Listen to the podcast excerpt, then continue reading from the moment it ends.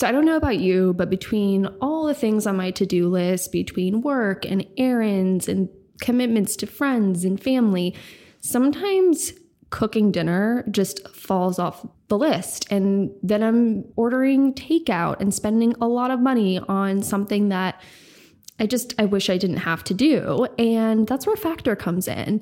Their meals are delicious, restaurant quality, and you just pop them in the microwave for two minutes. And if you want, you can put them in a beautiful bowl, put them on a plate.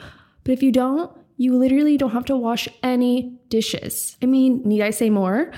And they truly have options for everyone, you know, calorie conscious, keto, vegan, vegetarian you can find something that fits your dietary needs. So save money on takeout, try Factor, and see what all the buzz is about. So head to factormeals.com slash fugitive50 and use code fugitive50 to get 50% off. That's code fugitive50 at factormeals.com slash fugitive50 to get 50% off. The Binge. Rose Graham is with her grandmother outside Hooked Up Bar and Grill.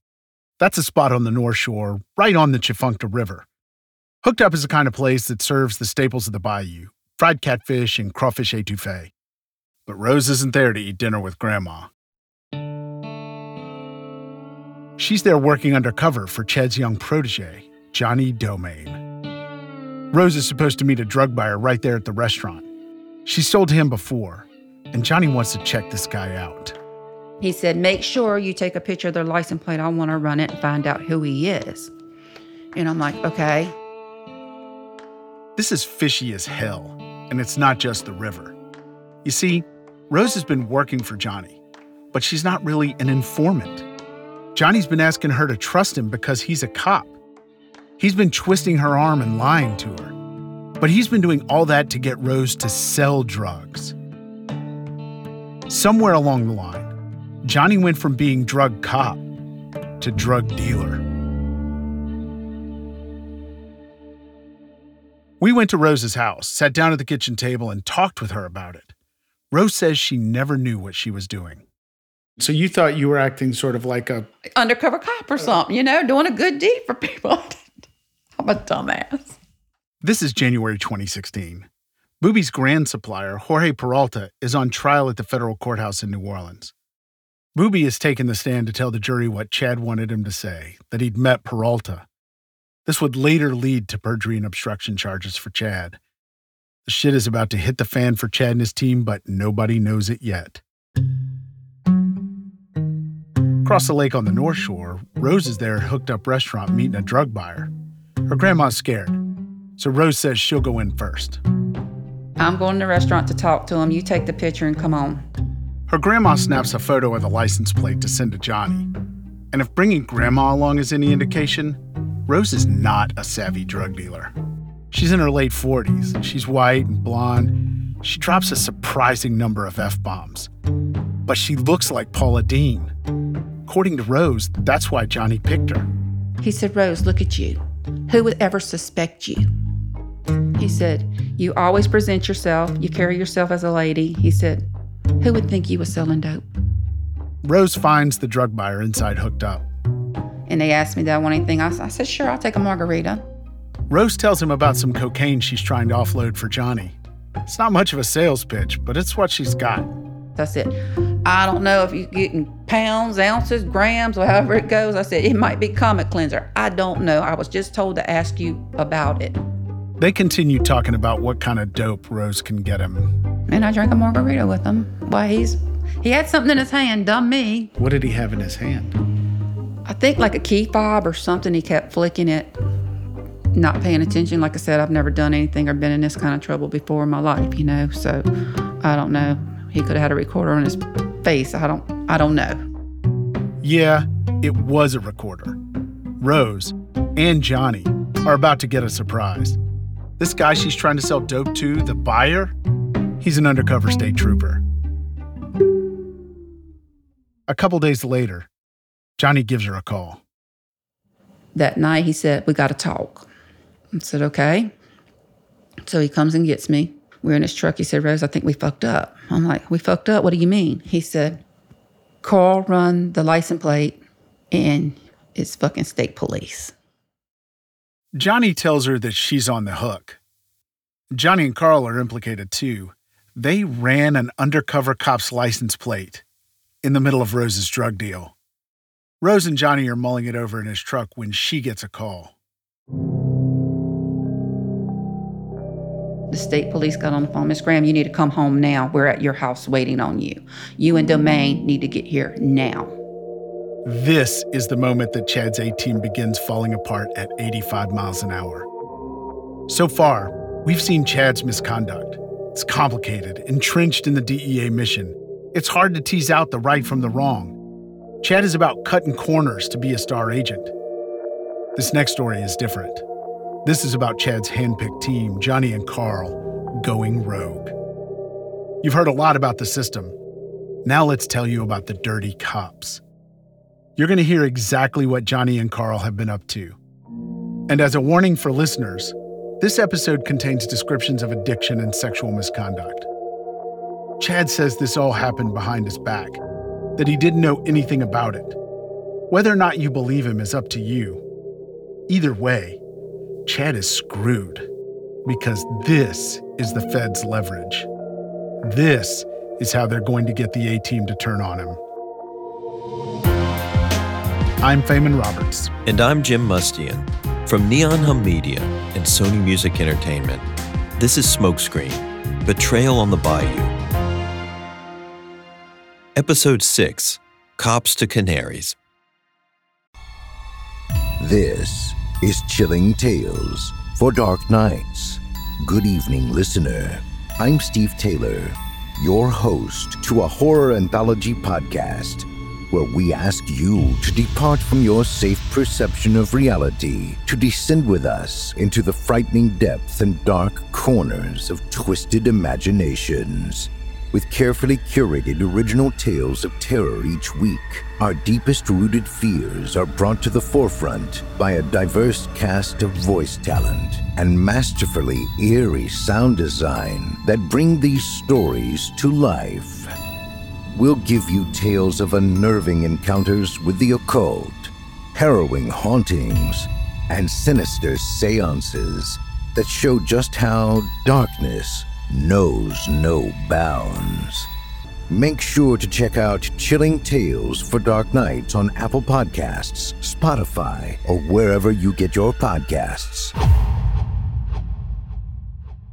Get ahead of postage rate increases this year with Stamps.com. It's like your own personal post office. Sign up with promo code PROGRAM for a four week trial plus free postage and a free digital scale. No long term commitments or contracts. That's Stamps.com code PROGRAM. That night, after they get the call from state police, Johnny and Rose return to her house. According to a police report, when they get out of Johnny's truck, his hands are shaking. Johnny asks if he's going to jail. He tells the cops it isn't what it looks like. But of course, it's exactly what it looks like. Rose is arrested right there at her house. Johnny voluntarily comes along for questioning. And by the end of the night, Johnny is placed under arrest too. Johnny, a federally deputized task force officer, Chad's hand selected protege, is locked up for drug dealing. But soon, Johnny gets a proffer letter, or what prosecutors often call a queen for a day. That's an agreement to tell law enforcement everything he knows with a deal that the information can't be used against him later in court. Johnny, you understand why you're here today? Yes. We have these interviews between Johnny and the state police. Meaning nothing you say in here will be held against you criminally. That we just we're just looking for the truth, and that's all we wanted. Yes. Thank you. In them, Johnny sounds uneasy. All, all we're interested in is the truth. Yes. The, the, the only thing that can hurt you today is to be untruthful, and, Yes. and we find that out later. Yes. Remember, Johnny's in his 20s, and he's had a rough time of it. His mom died a few years back, and his dad left when he was a kid. According to Carl, it seemed like he was lost. Over the past couple years, Johnny's become a rising star on Chad's DEA task force. It almost doubles his salary. And if Johnny continues to work hard, being on the task force would be the first step to becoming a full time federal agent. But Johnny did some really bad shit and is now being called to task. Johnny's future is crumbling before his eyes. So we can take deep breath. Say, slow down. Hey, Johnny, look up, bud. Nobody in this room is here to judge you. Okay? There's no reason for you to hang your head. We're just having a conversation. We're trying to get to the truth. Okay? Johnny holds it together and tells them everything they want to know. I guess let's begin with um, your relationship with Rose Graham. How, how did you come to know Rose Graham? We was making CI advice from her. This is the story of how Rose and Johnny met. An informant tells Johnny and Carl that Rose was selling pain pills from her house. It's not really clear whether Rose was in the drug game before Johnny came along. In any case, Johnny, Carl, and another task force agent show up at Rose's house with a search warrant. It's a small team. Oh, it was just three guys. We knew they were uh, middle class. You know, it wasn't much threat with them. Rose and her husband had just come home from shopping, and they were unloading their truck. Here's Rose. Unmarked cars or whatever you want to call it just swarmed us. They just come with guns just aiming at us. And my husband in 2013, he was in a bad accident. So he had half of a kidney and half of a lung. After they pushed my husband down on the ground, I'm like, whoa, whoa, that's my husband you just pushed. He only has half of a kidney. Stop. You need to stop. We're going to cooperate with whatever you want. We didn't even know what the hell was going on at this point, you know? Carl tells them to get in the house. They closed the door. Click, click, nine millimeters to our brains. It said, Where's the money, the safe, and your guns? Rose says that one of the officers put a gun to their heads. Johnny says it wasn't him and he never saw it happen. My husband said, Oh, you already got us here. We're going to cooperate. Just what do you want? We want you to lead us to your safe. Next thing I know, they're in my bedroom just tearing it apart. Carl and Johnny search while the third officer watches Rose and her husband. This third officer is young, around Johnny's age, and he has no clue what's going on. He looked at me and he whispered, he said, This is bullshit. I'm like, What do you mean? He said, I don't know what they're doing, but this is bullshit. They need to let y'all go. Carl and Johnny find guns, prescription drugs, and money. And then Johnny comes out and he said, This is our money that y'all bought, that was drug bought money or whatever he said. I'm like, I don't sell drugs, dude. I'm a rat holder. I save money. If I got an extra hundred dollars or two, I'll put it up. Next thing I know, I took that money too. Johnny and Carl took a few thousand dollars. They didn't pocket the full amount. Johnny says that was a strategy that Carl taught him. He'd always turn something, you know, would never keep the whole thing. He always said, if you don't turn in nothing, it looks crazy. If they always turned some cash over to evidence, they could fudge the exact amount they seized. It was their word against an accused drug dealer's. That made it easy to skim off the top. Next, they were onto the pills. The narcotics, what, what did y'all find there?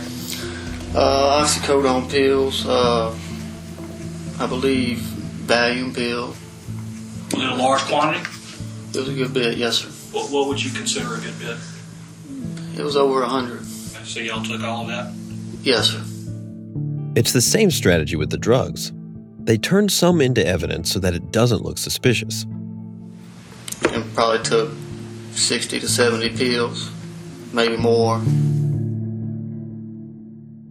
This story, how Johnny goes from the kid who had it tough, who people say will one day be a better agent than Chad Scott, to the guy stealing money and drugs, it only makes sense when you know a couple things about Johnny. The first, he never officially passed his background check to become a task force member, but he was allowed to start working anyway. Here's our DEA longtimer, Skip Sewell. The sheriff's office has a limited budget to do backgrounds. It's not like the federal agencies who can do a detailed background. They do a cursory background and uh, hire Johnny, not knowing about his past. Johnny made a lot of cases working narcotics for the sheriff's department, so Chad recruited him onto the task force. But a federal background check takes a really long time. Say a task force officer gets assigned to DEA. He comes over from a sheriff's office. Well, the sheriff's office, I don't want to say washes their hands of him, but hey, you're gone. You're assigned to DEA. He comes up to DEA, and DEA says, wait, not so fast. We got to do all your background stuff. You can't do anything until we get all this stuff done. And it can take months to do. In the meantime, you got a guy that's not really supposed to be at his department, and he's not really supposed to be at DEA. So he'll come up there a lot of times, and he'll just sit for hours on end. But it's a bad design, and that's why Johnny was down there working with DEA on cases before he was ever sworn in as a task force agent. And that slow process might just be an annoyance if nothing comes up in the background check. But in Johnny's case, they did find something. While Johnny's background investigation was going on, we determined that Johnny had a lot of outstanding debt, bad credit cards that he hadn't paid off, uh, student loans, all kind of stuff. Why is credit a problem? Because you don't want the task force agent dipping into the defendant's money when they arrest them to pay their bills. Johnny had to get out of debt. And if he didn't, he'd likely get cut loose from the task force. Well, the A team had just the solution. They start cutting Johnny in. Carl sometimes takes money and drugs from people they arrest and distributes to whomever he thinks should get a cut. And he starts breaking off a piece for Johnny. Johnny says he has a cousin who will sell the drugs for him. They also have a bunch of wallets, guns, cell phones in their DEA desks. These are personal possessions they've taken from people they've arrested. They regularly root through this drawer to take a little petty cash out of the wallets, and Johnny starts getting a piece of that too. Call it corruption, but it's all intended to help Johnny fix his debt problems so that he can pass his DEA background check and get formally deputized. This abuse of power, it's called conversion of property in the federal parlance. They'll later face charges for it. They hide this misconduct from their supervisors, who at the time included Skip, Okay, so thing number one is that Johnny's in so much debt that it's putting his career on the line. Carl is giving him money and drugs to sell to help him fix his situation. That's bad, but it's not Johnny's worst problem. The state police follow up on the drugs from Rose's house. Y'all took probably 70 or 80 pills and sold them? Yeah. Do you remember who you sold them to? This second thing Johnny has been hiding from his team. He tells the state police. I was taking pills when I was 15 years old. I took them till I was 23. Johnny has been addicted to opiates since he was a teenager. I graduated from college. I moved back. I told myself that was it. I was hooked on them. Uh, I started out with the sheriff's office, and then, uh, you know, I relapsed. This is what Johnny hides from Carl. Carl would hold on to the pills. I tell Carl they were from my cousin, but I was giving him money out of my pocket to buy them. So, so you, I was, you, you were yeah, you were buying the pills, but you weren't telling Carl they were for you. correct. So Carl was getting pills from either a search warrant or a traffic stop, putting them in his vest, and then eventually selling them to you. Yeah. Back at Rose's house during the search, Johnny and Carl have taken her money and her drugs. And now Johnny gives Rose an ultimatum. He said, You're gonna work for me. I'm like, Work for you? What do you mean? He said, You're gonna work for me for one year. That's the reason why we're not gonna put you in jail. You're gonna keep your mouth shut and you're gonna do what we tell you, or you will go to jail. You might recognize this speech. This is an abridged, tailor made version of the kind of talk Chad might give one of his informants. Rose, Booby, they're both off the books. Not signed up, but they're still under an agent's thumb. Chad uses the informality of their relationship to get the most out of Booby. Put a lot of drug dealers behind bars, pump up his stats, get a truck. And Johnny uses this power for drug dealing.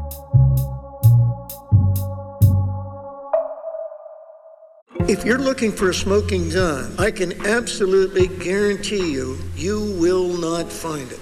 In October 2001, a series of letters filled with a deadly powder called anthrax were dropped into the U.S. mail system.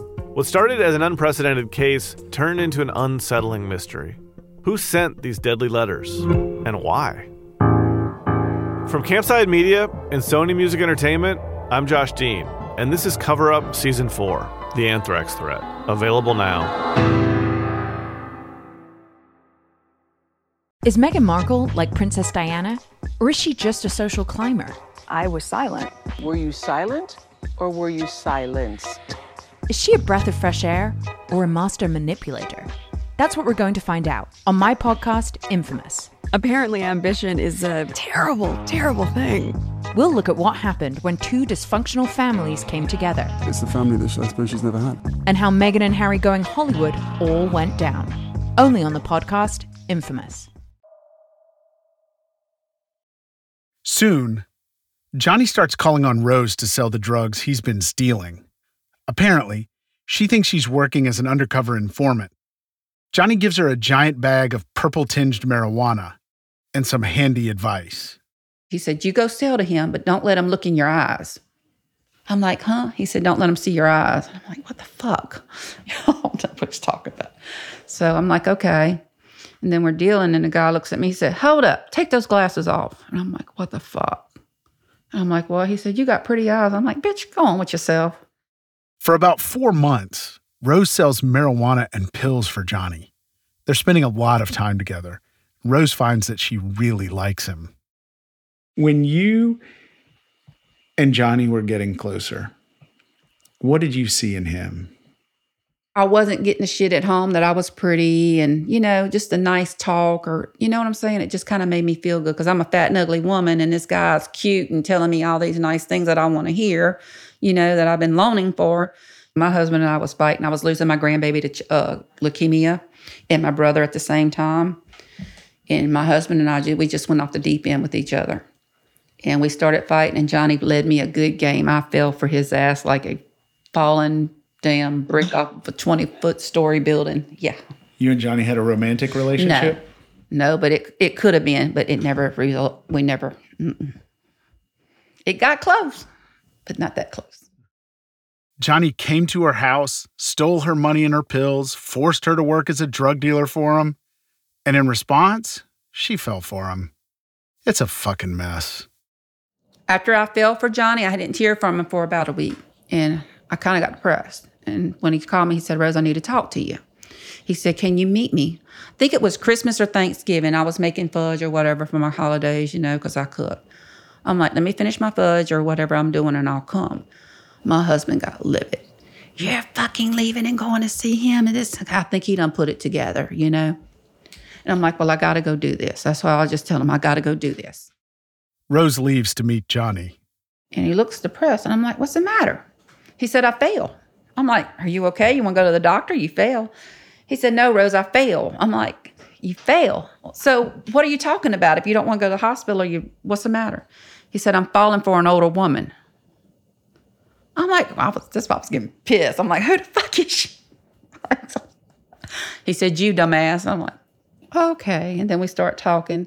And he shows me this thing, a hard, white, round thing. It's got a dip in the middle. And I'm like, what's this? He said, something we can make a lot of money with. I'm like, what is? He said, it's cocaine. And I'm like, okay. He said, once I do this and your year's up and my year's up, he said, I'm getting the hell out of this. He said, I'm tired of it. He said, I don't want this life anymore. I'm like, what kind of life? Because at the time I was still thinking he's the police and he's doing the right thing, you know? He said, I'm just tired of it. I want out of it. And I said, okay. This is the cocaine that Rose would try to sell to that state trooper it hooked up. The day after that ill fated margarita, a state trooper shows up at Rose's house while she's in Johnny's car. Well, the next thing I know, my husband's calling me. Where the fuck you at? I'm bitching at him. I'll be home when I fucking get home. And the state police got on the phone. Miss Graham, you need to come home now. We're at your house waiting on you. You and Domingue need to get here now. I'm like, yes, sir. And I told Johnny. He said, We fixing a fucking run. I said, The fuck yeah, I ain't running. I'm done. I'm done. At this point, I was done. I said, I'm gonna take my lick. They don't try to make a run for it.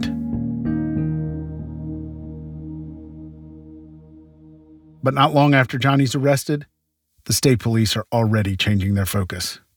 How much time do you have on the job? Uh, three years. Three years. January 8th, 2013. The the thing that I have a difficult time seeing, believing that you created that monster in that short period of time. You're the young guy. You you you're the fish. Okay.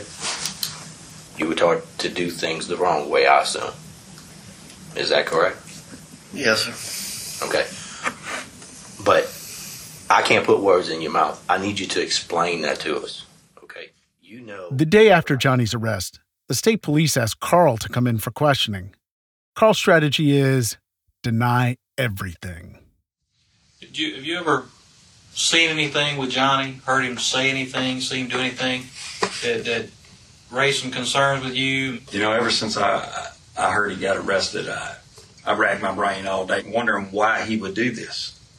And I know Johnny had some money issue problems, and that's the only thing that I could come up with. He ever asked you for any any financial help? No, I've actually offered the man financial help. You know, he said, "Nah," he said, "I'm good. I'll take care of myself." I mean, I, I've been floored by it. Seriously, I've been sick to my stomach all morning for him. Here's a young kid that's done everything going for him. We got on the DEA task force within two years of being on the job, loves the job, and he does something like this. I don't understand. Within 48 hours, the state police have a meeting with Johnny and Carl's boss, Tangipahoa Parish Sheriff Daniel Edwards. We talk with the sheriff about how it all went down. Basically, we're getting told this is what happened. This is how Johnny got arrested. And I remember a comment being made by one of the state police guys, and it says, you know, we've been after Chad Scott for 10 years, and this is finally going to lead us to him. Remember when we said Chad made enemies in law enforcement? Well, it turns out some of those enemies are now investigating his team for corruption. And as soon as they get Johnny, it's an immediate bridge to Chad. And I had to uh, interject and, and, told him, I said, listen, uh, I'm going to say this up front and, and, in front of everybody. If the evidence in this case leads to Chad Scott or anybody else, I will help you, you know, get there and do it right. I said, but I think it's completely irresponsible to within the first 48 hours of investigation to say where it's going to lead you. And I think that's problematic. And of course, when I said that, there was a lot of backtracking going on, but it was a problem. Chad still has friends like the sheriff. And the sheriff is not just any ally, he's the governor's brother.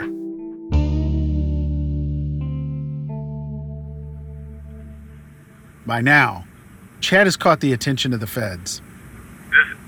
All about shutting me down. That's all it's ever been about. Because I work fucking circles around them. This is a professional attack. And they're trying to figure out if Chad is corrupt. This is bullshit. I've been at this too long. And I've never been accused by one defendant of any of this shit. Ever. And I arrest more people than anybody in New Orleans. And I'm disgusted. Could the sheriff and the governor also be mixed up in this? The feds are trying to figure out how high up it goes. The federal investigation we started this podcast with has just begun. Johnny confesses to a long list of misconduct. He knows a lot about Carl. They work together very closely. But Chad? Johnny has suspicions, but he didn't see much with his own eyes. And then Carl will kind of make statements about Chad. You know, some of it's just greedy. You know, if we take something, it's just me and him. He, so he kind of isolated himself, where he only trusts kind of one guy, which was Carl. The next step for the FBI is to break Carl. Within a month of Johnny's arrest, the head of the New Orleans DEA is removed from the office and recalled to D.C. Chad has moved far from his turf and reassigned all the way up to New Jersey. And Carl is arrested on counts of abuse of office and conspiracy to distribute cocaine. But the feds have a problem. Carl is not cooperating. He's not rolling on his longtime partner, Chad. So investigators need to learn all they can about Carl so that they can ratchet up the pressure. And Johnny is singing like a canary. Douglas Bruce from the DOJ. If you can go back to the very first time or when you first learned that Carl Newman was using drugs. That would have been uh, that would have been that New Orleans trip. It was early 2015. This is before a lot of stuff. Before the team was aware that Johnny had ever used opiates, before Johnny was cut in on stolen cash, and months before they raided Rose's house. I don't want to say it was a Friday night because uh, we just got done doing a deal. According to Johnny, that other task force officer, the one around his age, was talking about going out. He liked to go out, you know. I was more reserved, you know. I ain't going out. You know, Carl stated he'd go. Well, I said, well, you know, if he'd go, I'd go just because that was out the norm, you know. Johnny says they're all out on Bourbon Street drinking. It's Carl, Johnny, the third officer, his wife, and a woman Carl is seeing on the side, who turns out is an informant. Dating informants isn't supposed to happen. Anyhow, the night gets weird. The tone shifts. Yeah, they're all kind of drunk, but it's something else too. Somebody had slipped ecstasy into their drinks. They rent a hotel room, and somehow they all end up in the shower together. Ecstasy can blur the lines of consent. That's especially true if somebody slipped it to you. I mean, to be on ecstasy was just, you know, something's wrong, but you feel so good that you can't, you know, if that makes sense. It's hard to explain. It's hard for us to say you know because I, I don't. we don't Exactly. know. Exactly. You know I mean? so But, it's like, hard to explain. You know you're drugged, Yeah. but the euphoria is so great, and you're so excited. Everything feels so good. Of course, when there's other women and there's other men in the room, you're gonna be touching. You know, the females are gonna be touching the men. Women are gonna be, t- you know. It's hard to tell what lines were crossed that night. The third officer is up all night in the hotel room, thinking about what had happened. waking me up the next morning. You know, Johnny, we gotta go. We gotta go. I'm like, you know, what you talking about? You know, we gotta get out of here. We gotta get out of here. So hurry up and get dressed. The third officer figures that they must have been drugged. And after they're out of the hotel, he tells Johnny. I was more of the, it's gonna, you know, don't think like that. You know, it's gonna be all right. And uh, you know, I already had a relationship with Carl. I said, you know, I'll call him and I'll figure out what's the deal. Johnny gets a hold of Carl and asks him what happened. You know, I said, what's the deal? You know, Carl stated, you know, he put ecstasy in the drinks and all that stuff. This point is controversial. Carl told us that he provided the ecstasy, but Johnny was the one who drugged everybody. But in interviews with the feds, Johnny was firm about it being Carl. When Johnny talks about it, he seems upset and confused. The next morning, we were so shocked that we were drugged. It was almost embarrassing. You know, it was almost like, like I can't believe. You know, you was almost hurt. So it was. Anytime we look back on that experience, it wasn't necessarily like a happy experience. It was kind of like, I mean, anytime you get screwed over, you know, it, it hurts. You know, you get mad about it. Now, that didn't mean Johnny stopped hanging with Carl. Johnny made a choice. He covered for Carl, and he lied to the third officer, who by all accounts was an honest guy who was freaked out by the situation. Michael Gannon, the guy with the Boston accent from DEA Internal Affairs, asked him about it. You knew if he knew Carl did it, would have potentially been a problem. So Correct. Just try to sweep it under the rug. And try to protect Carl and try to protect the whole thing. You know, Carl said, "Hey, I just did it." You know, 'cause I thought it'd be fun and all this other stuff. And well, look, I can handle that. You know, it hurt me, but I'll smooth it out. When you listen to hours of Johnny talking to the feds, two stories stand out. Johnny tells the feds about the first time he says he broke the rules. He and Carl busted a meth dealer and took the dope for testing. At first, he was really excited because it was a lot. Hey, man, we got over on him. You know, but you could just tell that it looked like salt rocks. You know, mm-hmm. it didn't look like real ice. It tests negative. It's fake meth. The dealer had tricked Johnny and Carl. Investigators ask about Carl's reaction. I mean, he would have just laughed, you know, but kind of like rhetorical laugh, like, you know, yeah, you're right, it's bullshit, you know.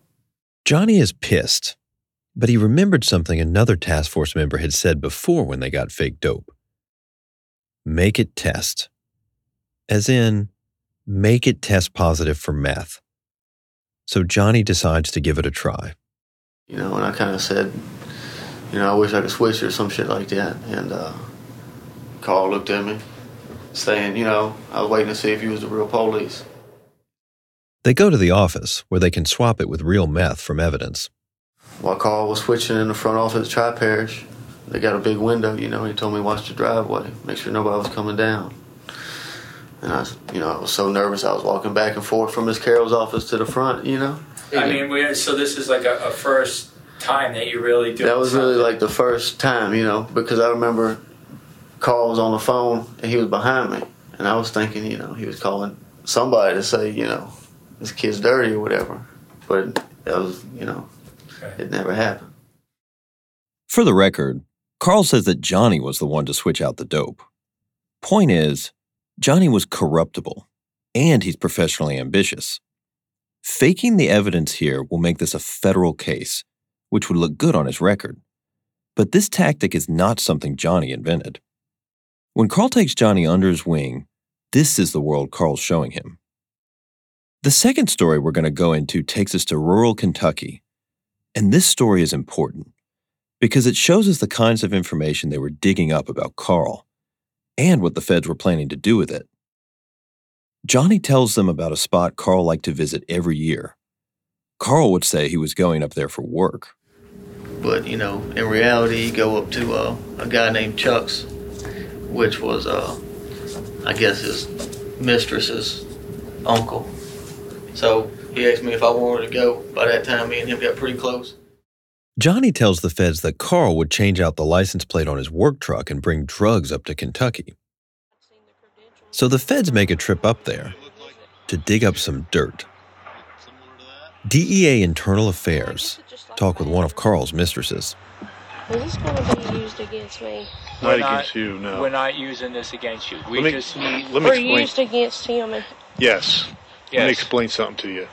By Carl being a police officer, by giving you drugs that he got from DEA law enforcement purposes, and then engaging you in a sexual relationship is a misuse of his office. It's a misuse of his authority.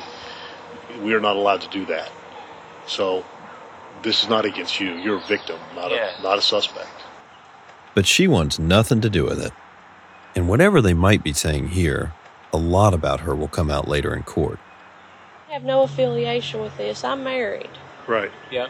Well, if uh, I have a very Old Testament husband. We'll explain all that to the prosecutor. Like, but I, I like I try to tell you, I wouldn't worry about having to testify in court over this because I I, I highly suspect it, it will be a plea agreement. We're trying to get Carl to roll on somebody else. Yeah. So, in the more the stronger case we have against him, then the better chance he's gonna he's gonna play ball with us. It's not Carl we even want; it's somebody else. So, and it's certainly not you. So that's how the game works. What the investigators are saying here is that no matter what she might tell them, they're only really interested in the information because it will help them nail Chad. So, to seal the deal, they tell her a little bit about Carl's history. I'm not trying to be here and upset you, but this guy is all, was all over the place with women.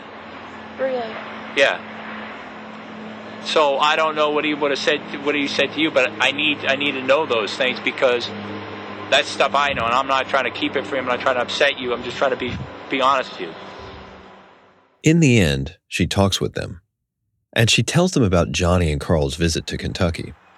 His reason for bringing Johnny up was, I guess he'd come off a case maybe or something. Best I remember, and he wanted to see Kentucky. Okay.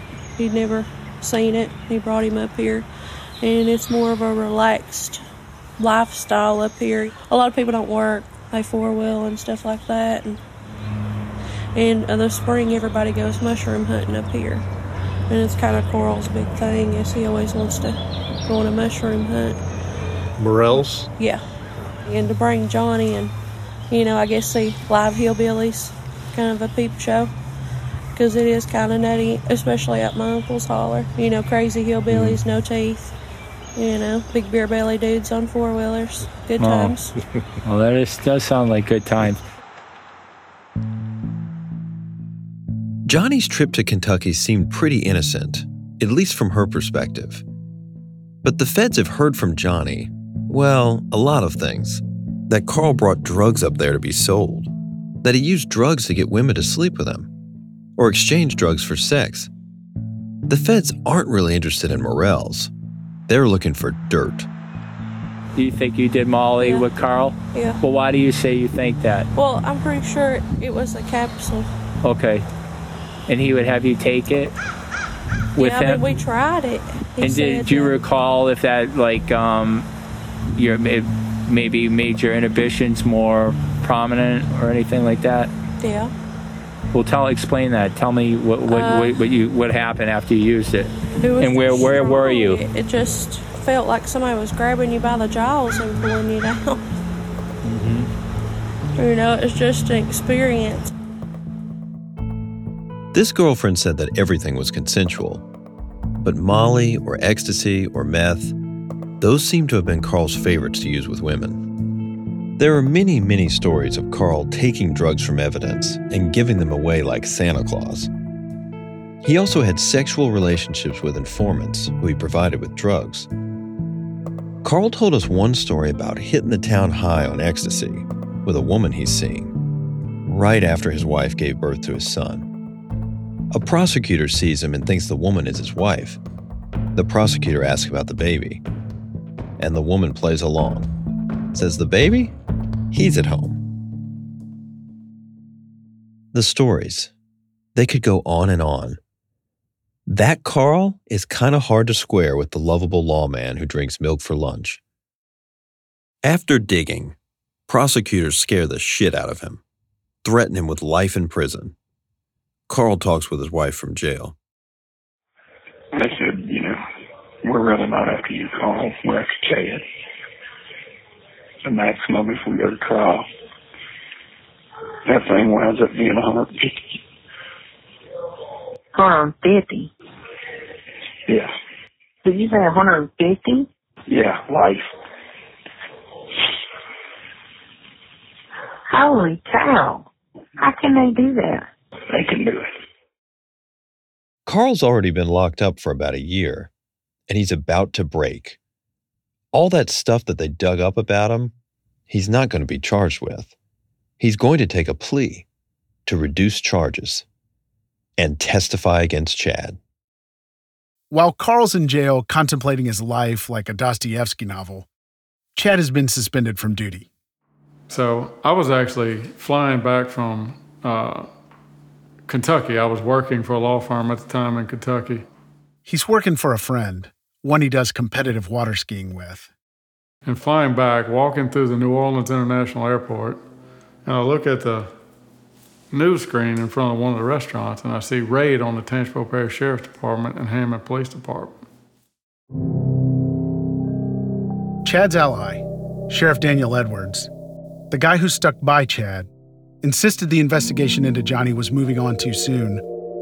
He's got himself in the Fed's crosshairs.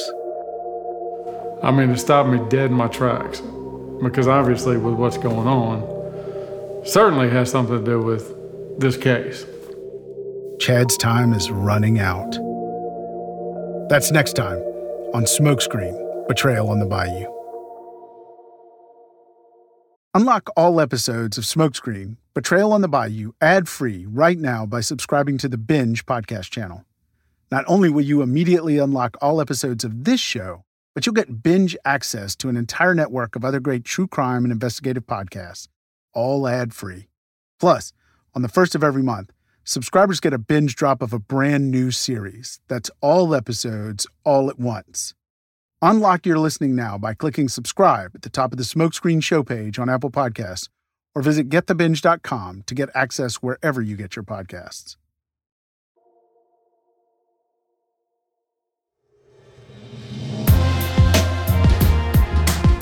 Smokescreen Betrayal on the Bayou is an original production by Neon Hum Media and Sony Music Entertainment. It was written and produced by Odelia Rubin. It was reported by me, Jim Mustian, and my co host, Feynman Roberts. Our editor is Catherine St. Louis. She is also Neon Hum Media's executive editor. Our executive producer is Jonathan Hirsch. Sound design and mixing by Scott Somerville. Theme and original music composed by Hansdale Hsu. We also use music by Blue Dot Sessions and Epidemic Sound. Our associate producer is Ann Lim. Fendel Fulton is our fact checker. Our production manager is Samantha Allison. Alexis Martinez is our podcast coordinator. Special thanks to Stephanie Serrano, Mia Warren, and the third cohort of Editors Bootcamp, who gave us feedback on this episode. And to our DEA consultant, Skip Sewell. We couldn't have made this show without the support of our legal team, including Lauren Pagoni, Rachel Goldberg, and Allison Sherry. I'm Jim Mustian. And I'm Feynman Roberts. If you're enjoying the show, be sure to rate and review. It helps more people find it and hear our reporting. Thanks for listening.